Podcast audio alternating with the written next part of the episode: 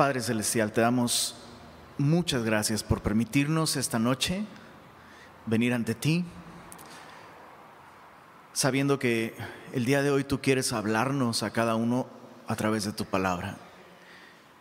Y esto te rogamos, Señor, que no nos dejes esta noche salir de aquí sin haber escuchado aquello que tú quieres decirnos colectivamente como iglesia, pero también de manera personal, Señor. Tú tienes una relación con cada uno de nosotros y te rogamos que esta noche nos permitas estar contigo y tener comunión contigo y, y conocerte más, Señor, y oírte.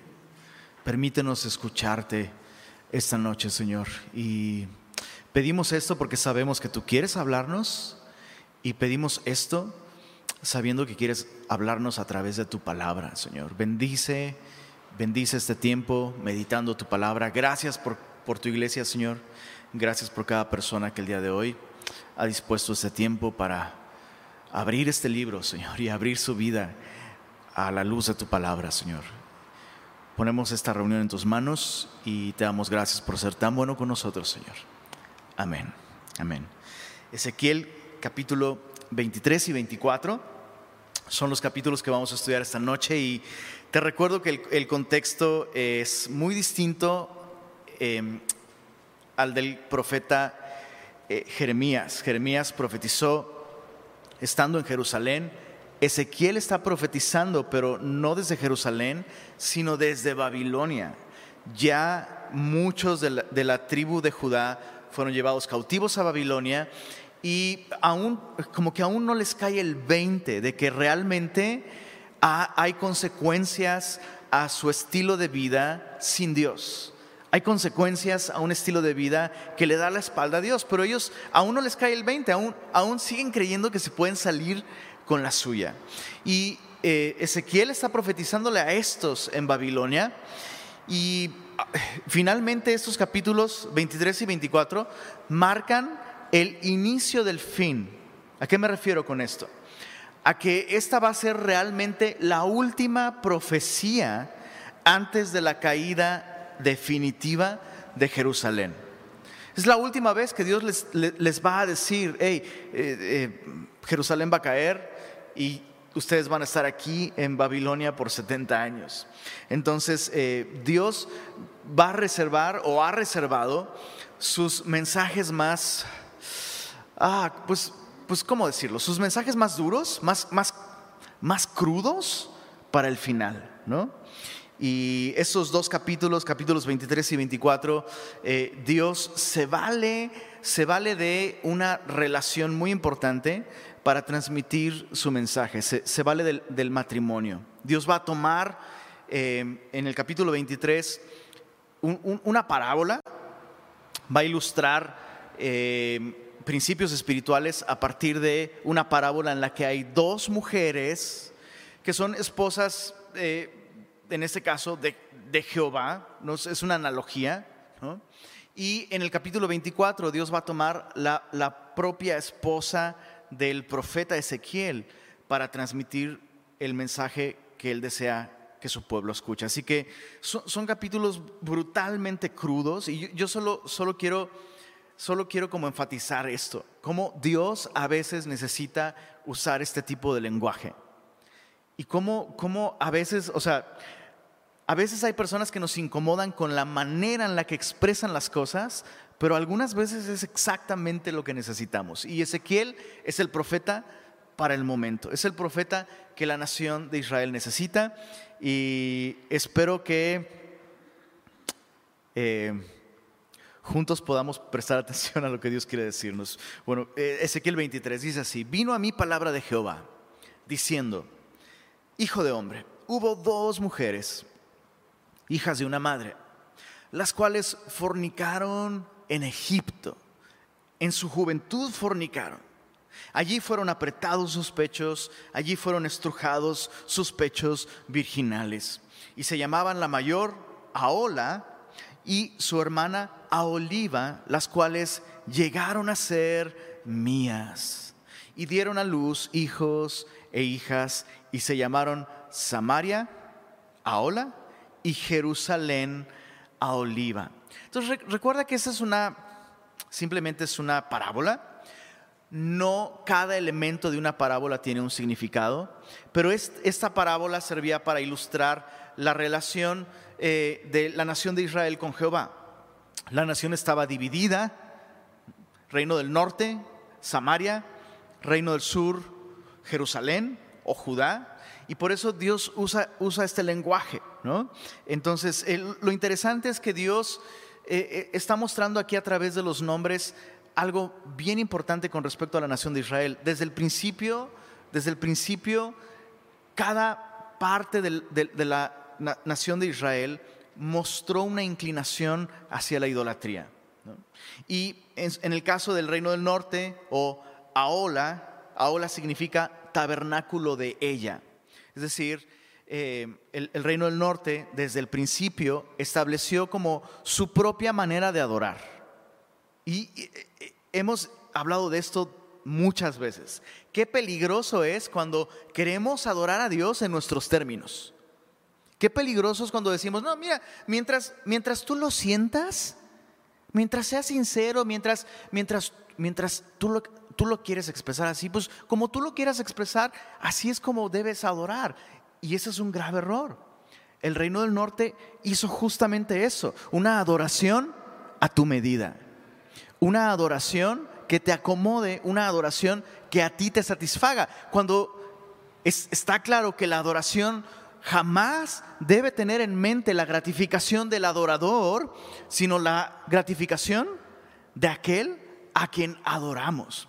Entonces el reino del norte, recuerda cuando la nación se divide, eh, el rey del norte, eh, no estoy hablando del bronco, por supuesto, pero el rey del norte dijo, oye, todas las tribus del norte van a bajar a Jerusalén a adorar al templo y entonces yo voy a perder, voy a perder mi, mi influencia vamos a darles una opción para adorar, pues más cerca, ¿no? No tienes que ir hasta allá, eh, vamos a poner un becerro de oro eh, eh, en Betel, vamos a poner otro becerro de oro en Dan, o sea, fíjate, los de Jerusalén bien cuadradotes, solo puedes adorar en un solo lugar, de una sola manera. Nosotros somos más flexibles, no hay que ser tan rígidos, hay que ser amigables, diversos. Te ofrecemos dos lugares en lugar de uno, dos maneras, dos formas.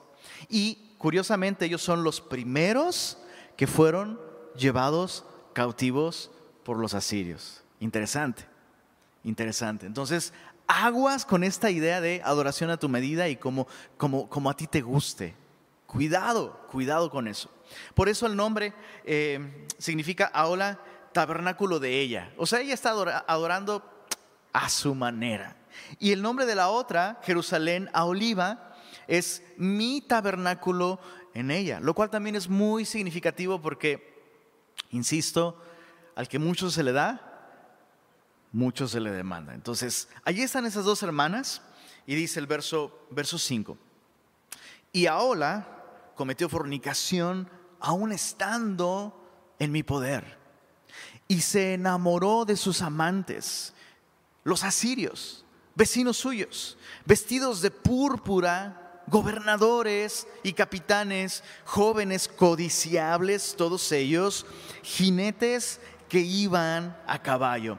La descripción que hace Jehová de los asirios es una descripción súper estimulante. Y yo estaba pensando en esto, eh, eh, en cómo el pecado se presenta. Sabes, el pecado no siempre se va a presentar de un modo vulgar, de un modo, eh, no sé, desaliñado, ¿no? O sea, pensamos muchas veces que que el mal se va a presentar con los colmillos así, eh, súper horrible, pero muchas veces el pecado se presenta de un modo progresista, ¿sabes? Sofisticado. O sea, tienes a la nación de Israel con, todas con todas estas normas, estas leyes, que aún para su tiempo podrían haber sido vistas como extrañas, y tienes a estos otros asirios proyectando una imagen de éxito, ¿no? Proyectando una imagen de poder, proyectando una imagen de, eh, o sea, nosotros somos los que estamos progresando, somos la primera potencia del mundo y, la nación de Israel comienza a ver a estas personas, ¿no? los, los, asirios vestidos de púrpura, o sea, bien vestiditos, gobernadores y capitanes, es decir, capaces, competentes, exitosos, jóvenes codiciables, todos ellos, y aparte, o sea, prósperos, porque alcanzan el éxito a una edad muy temprana. Y la nación de Israel ve esto y obviamente les atrae. Y, yo estaba pensando en esto, en cómo el, el, día de hoy veo a tantas personas jóvenes exitosas, o sea, veo cantantes, veo actores, veo escritores, personas muy jóvenes, personas súper exitosas, y los ves así, ¿no? Súper, o sea, ay, mira esta jovencita súper bien vestidita, tan sonriente, y promoviendo, promoviendo el aborto, promoviendo desviaciones de identidad sexual, promoviendo un chorro de cosas. Pero, pero tú ves la imagen y, y, y de primera instancia, si te guías si te guías por los ojos, dices, ay, esta es una persona muy decente. Esta es una persona exitosa. Seguramente lo que, lo que ofrece y su, visión de la, de la vida, hay, algo allí que yo necesito escuchar. Y, no, no, era distinto entonces y, y no es distinto ahora. Cuidado, cuidado, especialmente, especialmente papás, cuidado con aquellas cosas que ponemos como objetivos a nuestros hijos. O sea, éxito a cualquier costo. No, es, no es algo a lo que tú y yo debiéramos aspirar, mucho menos algo a lo que debiéramos invitar a nuestros, a nuestros hijos. Eh, verso, verso 7, mira, se prostituyó con ellos, con todos los más escogidos de los hijos de los asirios con todos aquellos de quienes se enamoró, se contaminó con todos los ídolos de ellos y no dejó sus fornicaciones de Egipto. En otras palabras, el problema no comenzó con los asirios. El problema estuvo ahí desde que los saqué de Egipto. Y, este es el, principio que probablemente más hemos escuchado con respecto a la nación de Israel. A Dios le tomó un momento sacarlos de Egipto pero les tocó, le, tomó 40 años sacar Egipto del corazón de ellos. Bueno, aquí lo que estamos viendo es que realmente nunca salió del corazón de la nación la idolatría. Chicos, por eso es tan importante guardar nuestro corazón de los ídolos. Una vez que tú permites un ídolo en tu corazón, es algo que te va a casar toda tu vida. Una vez que tú le das en tu corazón un lugar a un ídolo, es algo con lo que vas a luchar toda tu vida. Dios te puede dar victoria, absolutamente. Pero tú vas a tener que pagar un costo de una constante vigilancia, constante vigilancia desde Egipto. No dejó sus fornicaciones, porque con ellas echaron en su juventud, ellos comprimieron sus pechos virginales, derramaron sobre ella su fornicación, por lo cual la entregué en mano de sus amantes, en mano de los asirios, de quienes se había enamorado. Dios entrega a la nación a aquello que es el objeto de su deseo. Y esa es una de las peores cosas que nos pueden pasar cuando nosotros deseamos algo por encima del Señor. Cuando deseamos algo que nos va a costar nuestra relación con el Señor y lo deseamos, lo anhelamos, o sea, nuestra mente, nuestra voluntad, nuestro tiempo, eh, nuestro corazón se inclina hacia, hacia aquello. Llega un momento en el que Dios dice, tanto lo deseas, concedido. Y, Dios permite esas cosas como un remedio para nuestra idolatría. Y no queremos que eso suceda, de verdad. O sea, yo, pienso en, yo pienso en esta analogía. No sé si te diste cuenta, pero está súper crudo, ¿verdad? Que está súper crudo. Súper crudo. Ahora, esa es la manera en la que Dios ve la idolatría. O sea, imagina que alguien describe la infidelidad de, tu cónyuge de esta manera. no es algo lindo, no es algo cómodo de escuchar, pero llega un momento en que Dios dice, hasta aquí.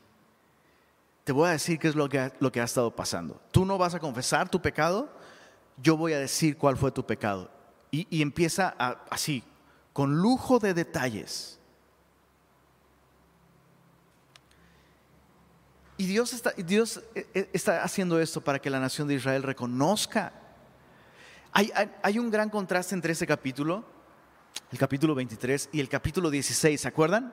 En el capítulo 16 la historia es la misma, es una historia de infidelidad, pero en el capítulo 16 se presenta a la nación como una pobre mujer vulnerable que no supo escoger mejor, no supo tomar mejores decisiones. Pero aquí la historia es otra. Aquí es una historia de infidelidad desde el principio y Dios pretende a través de describir todo esto con esta crudeza, que nosotros veamos eso y nos indignemos y digamos, ¿cómo es posible? O sea, no hay manera de que veamos a la nación de Israel aquí como una pobre víctima, sino como la villana de la historia. Dice en el, verso, verso, ah, verso, verso 10. Ellos descubrieron su desnudez, tomaron sus hijos y sus hijas y a ella mataron a espada, el reino del norte. Y vino a ser famosa entre las mujeres, pues en ella hicieron escarmiento. Entonces, aquello que tanto deseamos por encima de Dios termina destruyéndonos. Por eso es que Dios nos estorba para el pecado. Por eso es que Dios interviene, por eso es que Dios nos advierte, por eso es que Dios nos cela. Cuando la Biblia nos dice que Dios es celoso, no significa que Dios tiene sentimientos de inseguridad y de envidia, sino Dios nos cela porque aquello que escogemos por encima de Él nos va a destruir. Y Dios nos ama demasiado. O sea, aún sus celos no están centrados en sí mismo de un modo egoísta, sino en nosotros de un modo amoroso.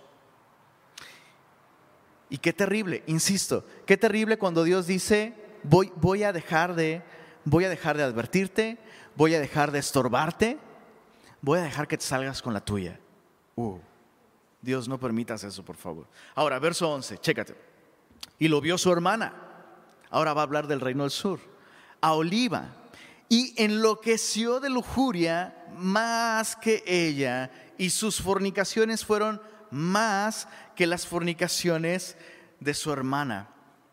Y, este, es, este es uno de esos principios tan sorprendentes. Nadie escarmienta en cabeza ajena. E, es sorprendente, pero nadie escarmienta en cabeza ajena. Y, no sé, puedes ver videos de personas haciendo cosas que no se deben hacer y los ves sufrir las consecuencias y te burlas de ellos y llega el día en que tú haces exactamente, lo, la diferencia es que a ti no, te grabaron. Pero ¿cuál de los dos es más torpe? Entonces Dios está diciendo, hey, la nación vio el resultado y eso es tan, es, qué miedo porque nos ha pasado. Nos pasa que, ves, ves el resultado de un curso de acciones en la vida de otras personas y ves cómo la persona se va deteriorando, se va alejando de Dios, cosas que Dios te ha mostrado, cosas que Dios te ha dicho en su palabra, las ves cómo sucede en la vida de otra persona y la persona se arruina. Y llega el día en el que tú mismo comienzas a dar los mismos pasos, pero, pero adentro de tu mente dices, a mí no me va a pasar. Ah, yo voy, a, yo voy a ocultar mejor el rastro. No, es que yo lo voy a hacer de un modo más inteligente. Ah, ya me he librado más tiempo que esa otra persona. Y lo que está sucediendo es que estamos acumulando, estamos acumulando ira para el día de la ira.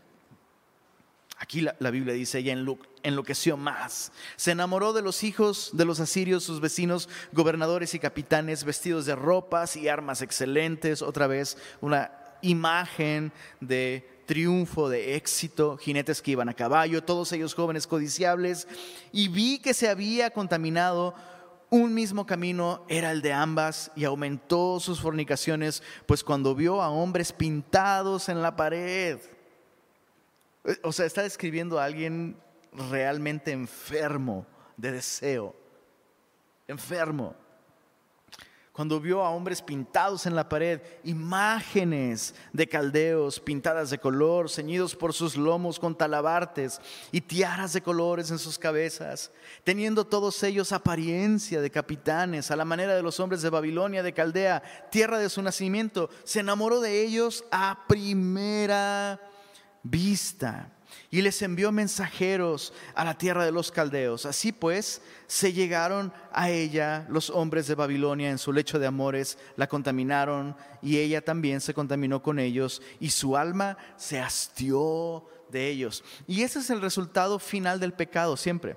Obviamente, si tú te das cuenta, Dios describe el inicio el inicio de esta relación pecaminosa la describe como algo gratificante, incluso visualmente. Pero al final, al final, siempre el pecado va a dejarnos hastiados, siempre. E-, es muy importante admitir que el pecado es placentero. Es muy importante admitir eso. El, el pecado es placentero. Pero es placer a costa del plan de Dios, placer a costa de nuestra relación con Dios. Y eso es lo que finalmente, o sea, no pensemos ni por un instante que el diablo es capaz de proporcionarnos placer. El, el, placer es creación de Dios. El placer es creación de Dios. Y cualquier versión de placer que sea pecaminosa, es una distorsión, es una falsificación de lo que Dios ofrece para nosotros. En este caso ahora quiero, quiero que medites en esto. En este caso, la nación de Israel está viendo en Babilonia, o mejor dicho, el reino de Judá, está viendo en Babilonia poder militar.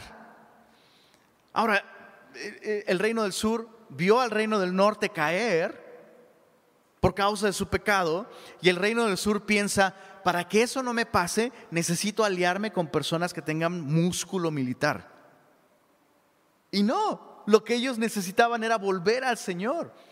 Y Dios describe esta confianza en el poder militar de Babilonia como una traición de adulterio. Y eso es increíble. O sea, no estaba viendo en este momento inmoralidad en ese sentido estricto, pero Dios ve, eh, eh, Dios ve ese desplazamiento de confianza. Ok, no voy a confiar en ti, voy a confiar en el ejército de Babilonia para que me salve de los asirios. Dios ve eso como infidelidad y le parte el corazón. Le parte el corazón. Y es importante tener esto bien claro porque a lo mejor dices, bueno, yo, no practico de esas cosas inmorales. Pero ¿dónde está tu confianza? En un sentido práctico. Si la has quitado de Dios y la has puesto en otra cosa. Dios ve eso como adulterio espiritual. Dice el verso, verso 17, así pues, eh, no, perdón, verso 18, Así hizo patente sus fornicaciones, descubrió sus desnudeces, por lo cual mi alma se hastió de ella como se había ya hastiado mi alma de su hermana. Aún multiplicó sus fornicaciones, trayendo, subraya esto en tu Biblia, trayendo en memoria los días de su juventud, en los cuales había fornicado en tierra de Egipto. Y se enamoró de sus rufianes, cuya lujuria es como el ardor carnal de los asnos, cuyo flujo como flujo de caballos. Así trajiste de nuevo, una vez más Dios menciona esto, a la memoria la lujuria de tu juventud, cuando los egipcios comprimieron tus pechos, los pechos de tu juventud. Y esta es una, esta es una señal de alarma. Cuando una persona empieza a ver... Eh, aquellos tiempos, los buenos tiempos, cuando, cuando nos referimos o cuando vemos a, nuestra vida sin Cristo como, oh, the good old days. Ah, no estaba tan mal, no era tan malo. Ah, ya hasta empiezo a extrañar. Aguas con eso. Cuidado, cuidado con eso. Cuando, cuando empezamos a añorar aquel tiempo en el que estábamos sin esperanza y sin Dios en el mundo. ¿Qué o sea, ¿cuán mal tendríamos que estar ya? Simplemente para mirar hacia atrás y decir, ay, no fue tan malo. ¿De qué estás hablando? O sea, estábamos perdidos, muertos en delitos y pecados. ¿Cómo pueden ser esos los buenos tiempos? Cuando un creyente empieza a añorar ese tiempo sin Cristo, esa persona se encuentra en un serio peligro espiritualmente hablando. Verso 22. Por tanto, a Oliva, así ha dicho Jehová el Señor, he aquí que yo suscitaré contra ti a tus amantes de los cuales se hastió tu alma y les haré venir contra ti en derredor, los de Babilonia y todos los caldeos, los de Pecot, Soa y Coa y todos los de Asiria con ellos, jóvenes codiciables, gobernadores y capitanes, nobles y varones de renombre que montan a caballo todos ellos y vendrán contra ti carros, carretas y ruedas, y multitud de pueblos, escudos, paveses y yelmos pondrán contra ti en derredor, y yo pondré delante de ellos el juicio, y por sus leyes te juzgarán y pondré mi celo contra ti y procederán contigo con furor, te quitarán tu nariz. Ahora, yo sé que eso suena muy extraño. Yo, uh, juego con mi hija con mucha frecuencia, le agarro su naricita y le hago como que se la quité y me la como. De muy chiquita se espantaba y lloraba y decía, no, y se agarraba. Obviamente solo era un juego. Pero esto no es un juego. Literalmente esto es lo que los asirios hacían. Mutilaban el rostro de sus víctimas. Ahora, algunos comentaristas incluso, incluso aseguran que en Babilonia esto era parte de sus leyes. A un adúltero le cortaban la nariz y las orejas. Era parte de sus leyes. Y Dios está diciendo aquí, ellos te van a juzgar de acuerdo a sus leyes, como lo que eres, una adúltera. Y eso era algo que hacían también cuando tomaban cautivos. Mutilaban sus rostros, cortaban orejas, cortaban nariz. Ahora, dices, qué cruel. Ah, sí y no. ¿Por qué sí? Pues porque sí está muy crudo. Pero ¿por qué no es cruel? Porque según la ley, según la ley de Jehová, el adúltero tendría que morir. Pero Dios no está permitiendo que ellos mueran, aún. Dios está permitiendo que los alcancen las consecuencias de sus pecados a un nivel humano. Por eso es que insisto, insisto, insisto. Algunas veces lo mejor que le puede pasar a una persona es que las leyes humanas caigan sobre esa persona. Por eso insisto en tener tan claro esto. Tú como cristiano, o sea, si, si, tú sufres algún tipo de abuso, y, y, lo hemos dicho muchas veces, especialmente dentro de una familia, si alguien está sufriendo abuso, o sea, no es la voluntad de Dios que tú sufras abusos de tu esposo, por ejemplo. Que tu esposo te golpee. No es la voluntad de Dios. Y lo que tú tendrías que hacer como buena cristiana es denunciar a tu esposo si ese es el caso. Pero en muchas iglesias se maneja la idea de que Ay, eres una mala cristiana si haces eso. Eso es rencor. Y tú tienes que perdonar.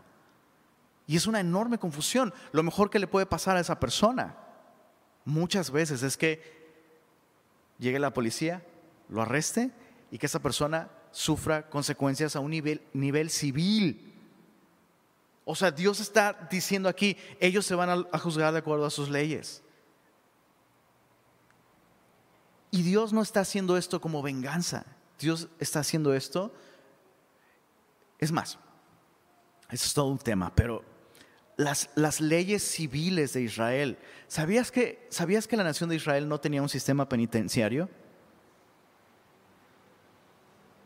Porque el, el propósito de las leyes de un gobierno no es, no es reformar al delincuente. El propósito bíblico de un gobierno humano, de autoridades civiles, es restringir la maldad. Es así. Entonces no hay sistema de reformación social, porque al que odia tanto a Dios, que es capaz de matar a otro ser humano, aquel que odia tanto a Dios, o sea, una persona, una persona que le es infiel a su propio cónyuge, e, está muy cañón. Yo sé, yo sé que eh, dices, pues ya estaríamos todos muertos. Ese es el punto. Ese es el punto. Para la nación de Israel, esa era la manera de restringir la maldad. ¿Robaste algo? Nada de llevarte a la cárcel donde te alimento tres veces al día. Y No, no, no. ¿Robaste algo como esclavo? Y pagas, y pagas cuatro tantos. ¿Adulteraste? Tienes que morir. ¿Mataste a alguien? ¿Derramaste sangre? Tu sangre debe ser derramada. Y era la manera de restringir la maldad. Por eso es que a veces hay tanta confusión con respecto a las leyes del Antiguo Testamento. En, este caso, este grupo de leyes no tenían la intención de reformar a la persona, porque hay una sola cosa que puede reformar a la persona, y eso es una relación con Dios. Pero cuando la persona escoge no tener una relación con Dios, entonces Dios pone esta línea de restricción de la maldad, porque su plan para su pueblo, en un sentido civil, era que puedan gozar de una buena vida, que puedas salir a la calle sin temor de que alguien va a hacerte violencia a ti, a tu familia, a tus hijos. ¿Y cómo haces esto? Leyes, consecuencias. Qué sabio es Dios. Perdón, ¿alguien de pronto empieza a valorar las leyes? O sea, es así. Dice en, el verso, verso 26, entonces Dios dice, ellos van a tomarte, te van a juzgar de acuerdo a sus leyes, tomarán a tus hijos, a tus hijas, y tu remanente será consumido por el fuego, y te despojarán de tus vestidos, y te arrebatarán todos los adornos de tu hermosura, y haré cesar de ti, ese es el propósito, haré cesar de ti tu lujuria y tu fornicación de la tierra de Egipto. Ahora imagina, imagina según las leyes de Babilonia, si esto es cierto, repito, es algo que los comentaristas dicen, en Babilonia la ley para el adúltero era cortarle la nariz y cortarle las orejas. Yo creo que eso complicaría mucho que esa persona siguiera practicando el adulterio. ¿Verdad? Yo pienso que sí. Y eso es lo que Dios tenía en mente con, con esta disciplina tan severa. Haré cesar de ti tu lujuria y tu fornicación de la tierra de Egipto, y no levantarás más a ellos tus ojos, ni nunca más te acordarás de Egipto. Porque así ha dicho Jehová el Señor, he aquí yo te entrego en mano de aquellos que aborreciste, en mano de aquellos de los cuales se hastió tu alma, los cuales procederán contigo con odio. Dios ha tratado a la nación de Israel con amor. Y la nación de Israel ve a los asirios y dicen, ah, el amor de estos es mejor. ¿De qué estás hablando? No, ellos te van a tratar con odio y tomarán todo el fruto de tu labor y te dejarán desnuda y descubierta y se descubrirá la inmundicia de tus fornicaciones y tu lujuria y tu prostitución. Estas cosas serán contigo porque fornicaste en pos de las naciones con las cuales te contaminaste en sus ídolos. Y, y eso es lo irónico, que una persona busca una vida sin Dios, persigue con todo su corazón un ídolo o un pecado en particular y cuando este pecado trae las consecuencias, que desde el principio sabes que va a traer ese pecado, la persona se enoja con Dios. ¿Cómo, Dios permitió que... Y, tienes a personas que abusan de sustancias y luego cirrosis, lo que sea, ¿no? Y se enojan con Dios. O la persona que pierde, lo pierde todo financieramente o no sé, las, cualquier consecuencia, ¿no? Y Dios está diciendo, hey, eso es lo que tú querías. Solo que no consideraste que este era el resultado final. Siempre ignoraste esa advertencia, pero siempre, ahora sí que se te dijo, se te dijo, vas a acabar arruinado. Verso 31, en el camino de tu hermana anduviste yo pues pondré su cáliz en tu mano. El cáliz o la copa de la ira, esa es una imagen muy gráfica. ¿no? La idea es que Dios mezcla un juicio. Dios, mezcla su vino y su vino representa eso, juicio. ¿no? Y, y la imagen es escalofriante porque evidentemente el vino, pues el vino sabe bien, ¿no? El vino es placentero al principio. Pero la idea es que Dios mezcla su, juicio y la persona voluntariamente empieza a beberlo. Y al principio todo parece bien. Y luego se empieza a intoxicar. Y, luego sigue tomando hasta que lo acaba. Y al final, con, el último sorbo, ¡pum! La persona... Y tú has visto personas probablemente llegar a ese extremo de intoxicación donde la persona cae. Y, es, esto es escalofriante porque Dios, Dios tiene una mezcla específica precisa, perfecta para cada persona. Y luego tú ves, luego tú ves cómo la persona está, o sea, dices, oye, ¿cómo? O sea, tú mismo estás destruyéndote, ¿cómo no te das cuenta? Y, insisto, probablemente es mucho más claro con personas que están consumiendo alguna sustancia, ¿no? Llega un momento en que dices, pero ¿cómo no te das cuenta de lo que estás haciendo? Sabes, en muchos casos la persona ya está en esta etapa en la que está bebiendo el cáliz de la ira de Dios. Tuvo oportunidades, las despreció y, muchas veces, y, eso, es, eso, es lo que Dios tiene en mente aquí, que la persona va a tocar fondo, Y cuando toque fondo, desde allí puede ver la luz. Esa es la intención con la que Dios le da a las personas este cáliz. O, que te gusta de esto, pues, pues tómatelo todo. Ahí está, esta mezcla es la medida exacta para ti. Así ha dicho Jehová el Señor, verso 32, beberás el hondo y ancho cáliz de tu hermana, que es de gran capacidad, de ti se mofarán las naciones y te escarnecerán.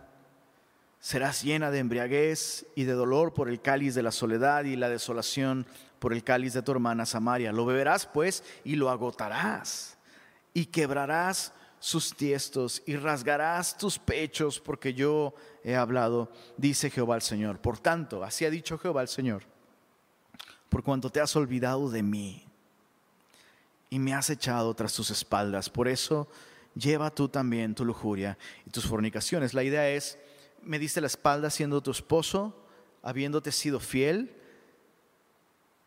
voy a dejar que te quedes con tus amantes y el resultado final va a ser vergüenza para ti.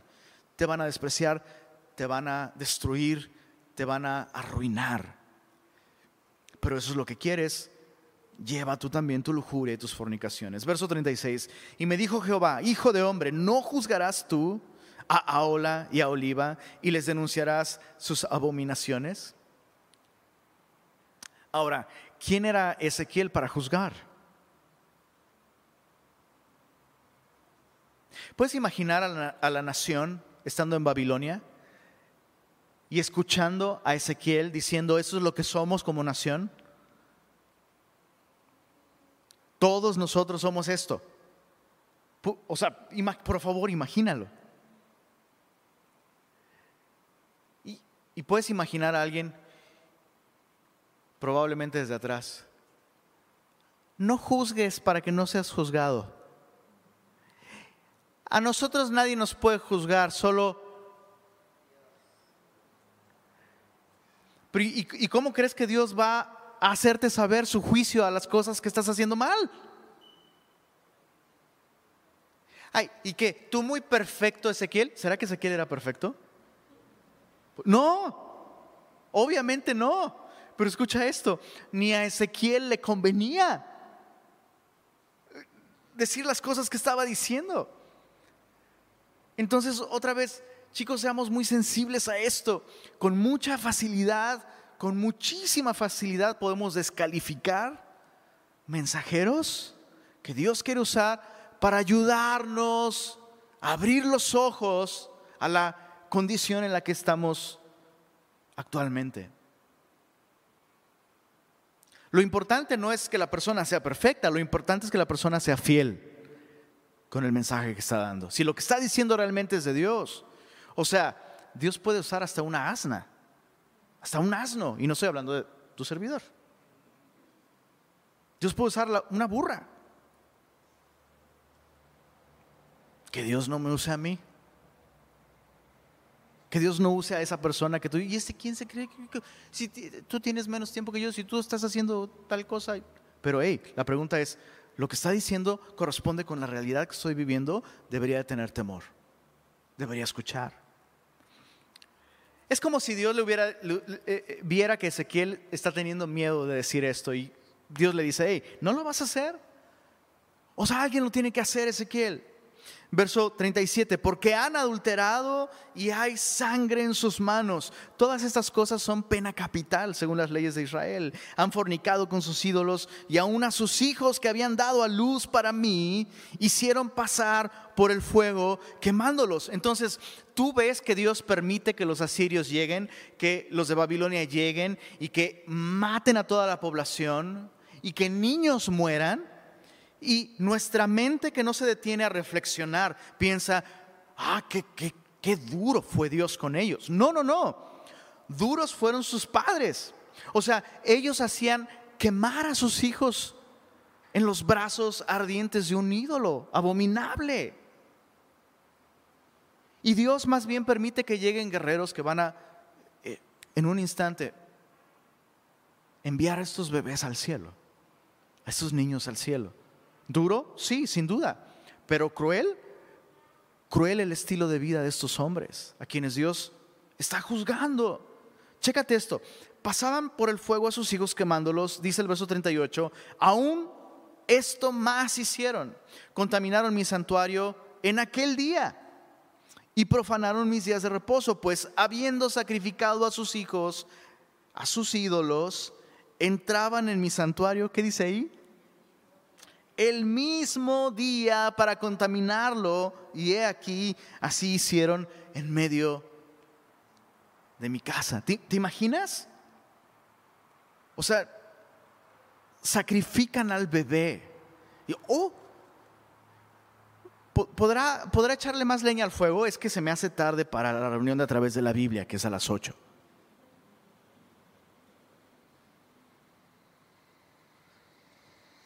O el adúltero. Ay, mi amor, yo quería estar más tiempo contigo este día, pero se me olvidó que hoy es mi discipulado.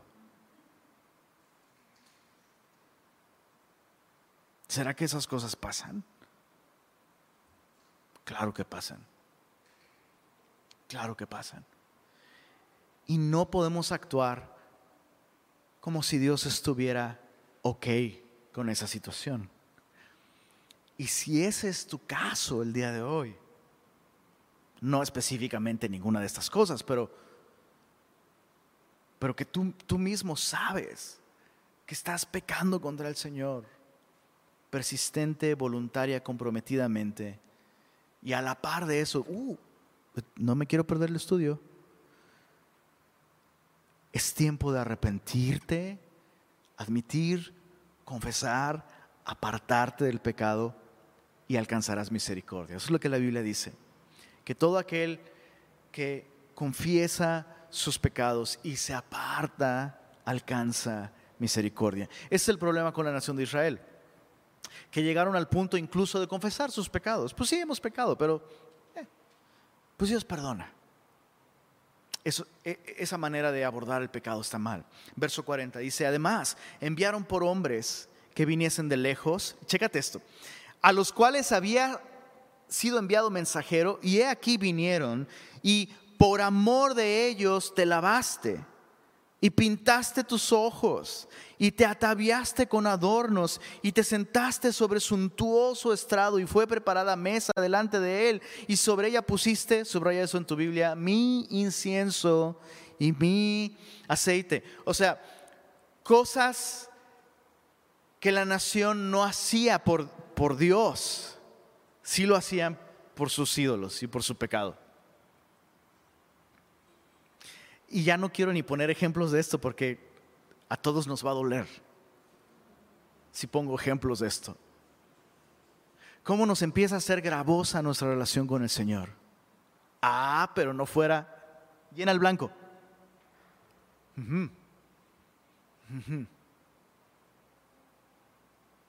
El amigo,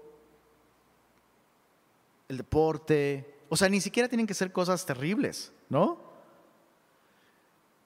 Pero cuando, cuando nos esmeramos más, dedicamos más atención, y es un asunto del corazón, cuando nuestro corazón está más involucrado en cualquier otra cosa, peligro,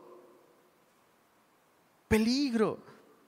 ¿Qué cosa más hermosa puede haber para nosotros que disfrutar de esta relación de amor con Dios?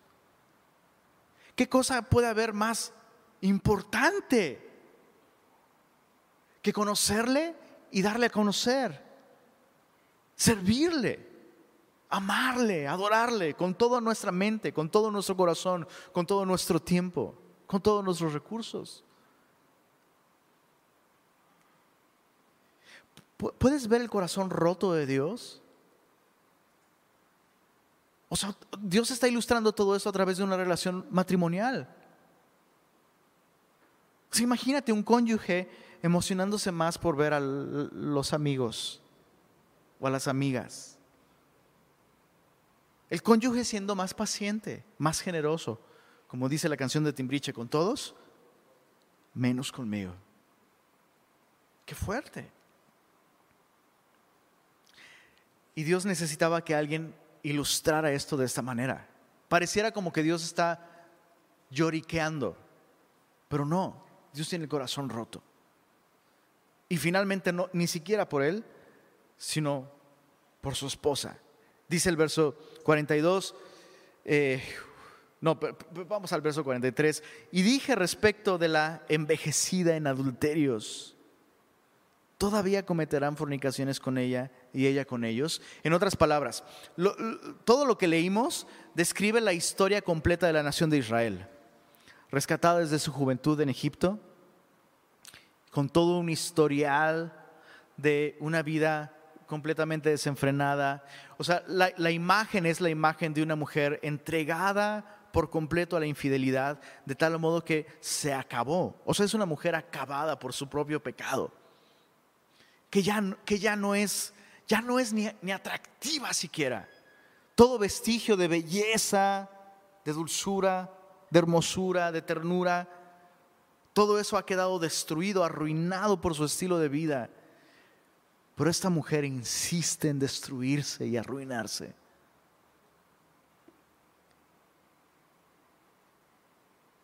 ¿Todavía? Verso 44, porque han venido a ella como quien viene a una mujer ramera, así vinieron a Ola y a Oliva mujeres depravadas. Por tanto, hombres justos las juzgarán por la ley de las adúlteras. Perdón, ¿a quién se está refiriendo por hombres justos aquí? Nabucodonosor y su ejército. Una vez más, chicos,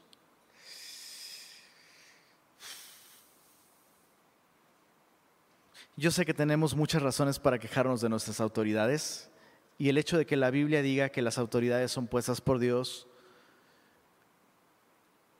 de ninguna manera significa que debemos ignorar sus abusos, su corrupción y sus malas prácticas. Pero lo que sí significa es que tú y yo podemos estar completamente seguros de que al final la máxima autoridad en el universo tiene control de cada aspecto. Está en control. Y eso nos ayuda, por un lado, a tener esperanza, ¿verdad? En medio de un mundo tan corrupto, podemos tener esperanza. Porque Dios está en control de las autoridades y Él puso las autoridades y algún día van a rendir cuentas a Dios. Pero la otra cosa es que eso nos ayuda a tener temor.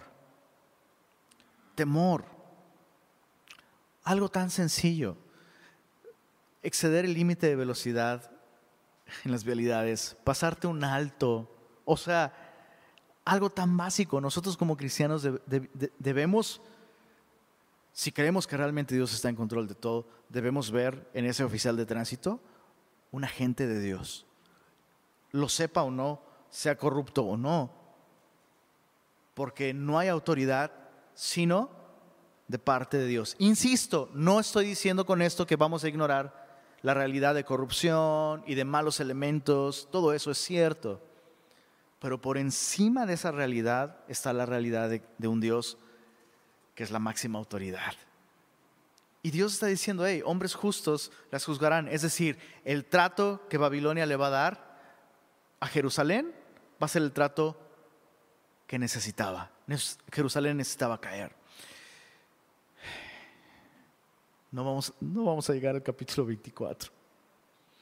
Dice, eh, verso 48, el propósito de Dios, y haré cesar la lujuria de la tierra, y escarmentarán todas las mujeres y no harán según vuestras perversidades. Y sobre vosotras pondrán vuestras perversidades y pagaréis los pecados de vuestra idolatría y sabréis que yo soy Jehová el Señor.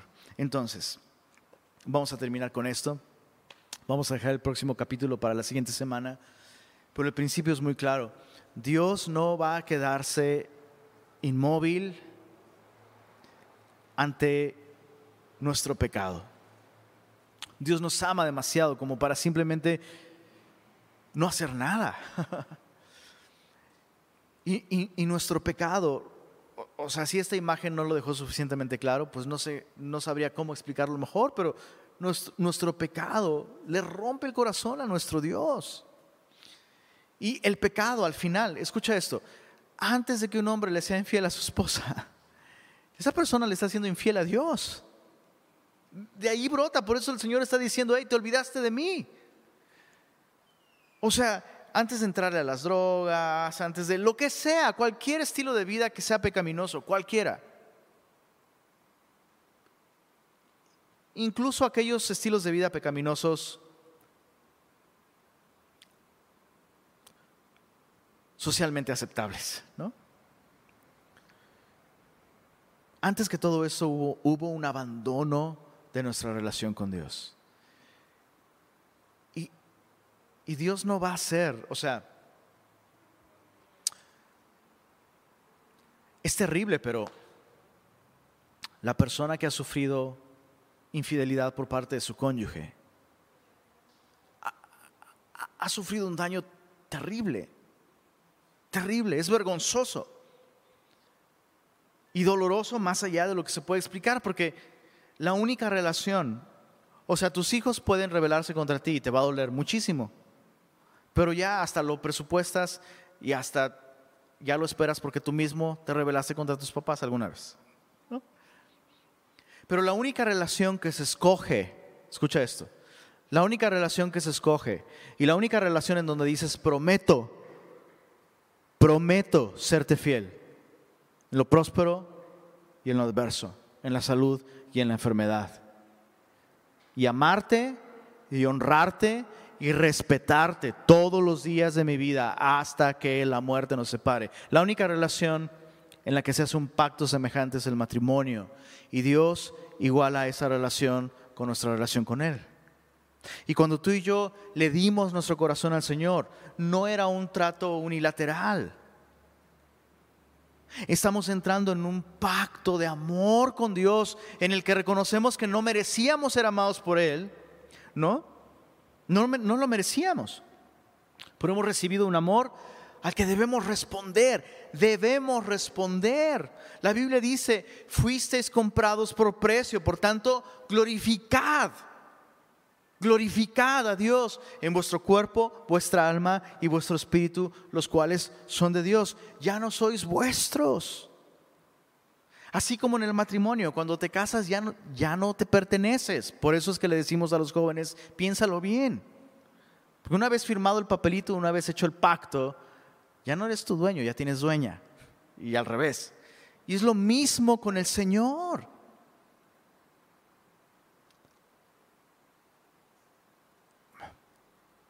Me cuesta trabajo explicar, entender. Me, cuesta mucho trabajo realmente comprenderlo, pero es verdad. Podemos romperle el corazón a nuestro Dios. Y esa es la razón por la que el pecado debiera dolernos. Esa es la razón por la que tú y yo debiéramos aborrecer, aborrecer, aborrecer el pecado.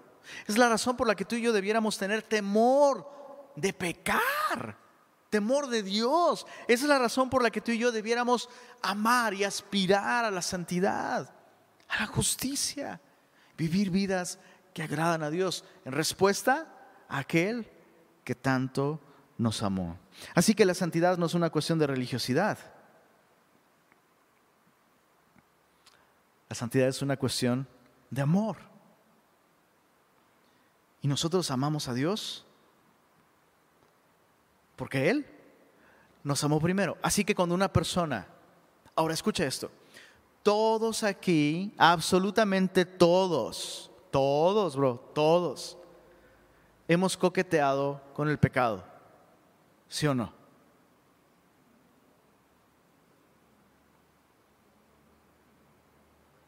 Todos.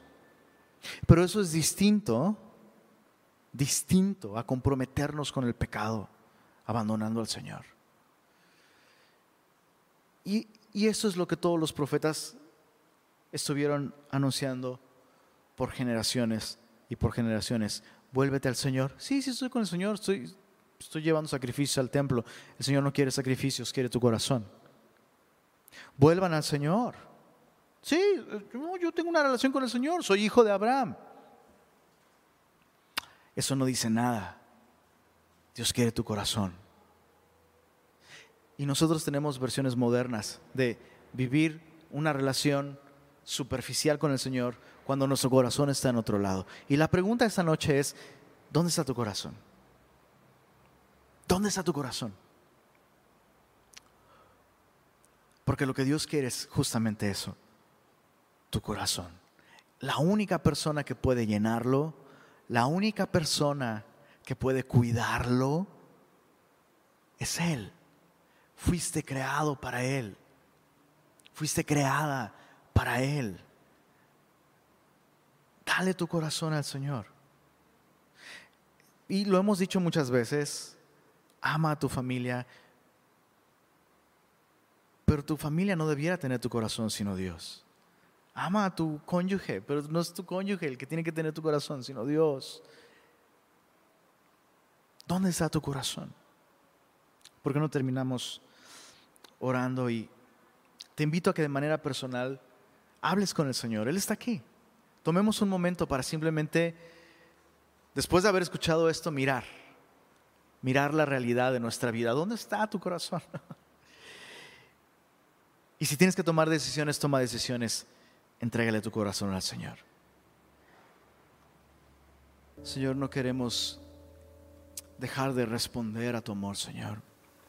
No queremos que tu amor sea en vano, Señor, en nuestra vida.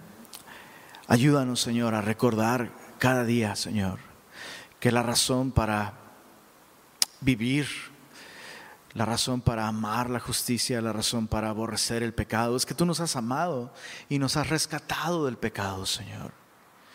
Te ruego, Señor, que avives en nosotros, Señor, esta conciencia de tu amor por nosotros y, y que al mostrarnos tu amor, Señor, nuestros corazones una vez más caigan rendidos ante ti, Señor. Gracias, Señor, por, por ese amor redentor con el que tú nos rescataste de una vida de destrucción, de vergüenza, de culpa. Gracias, Señor, por borrar nuestros pecados. Y gracias, Señor, por invitarnos a una vida de relación constante contigo, Señor. Gracias por tu amor, Señor. Amén.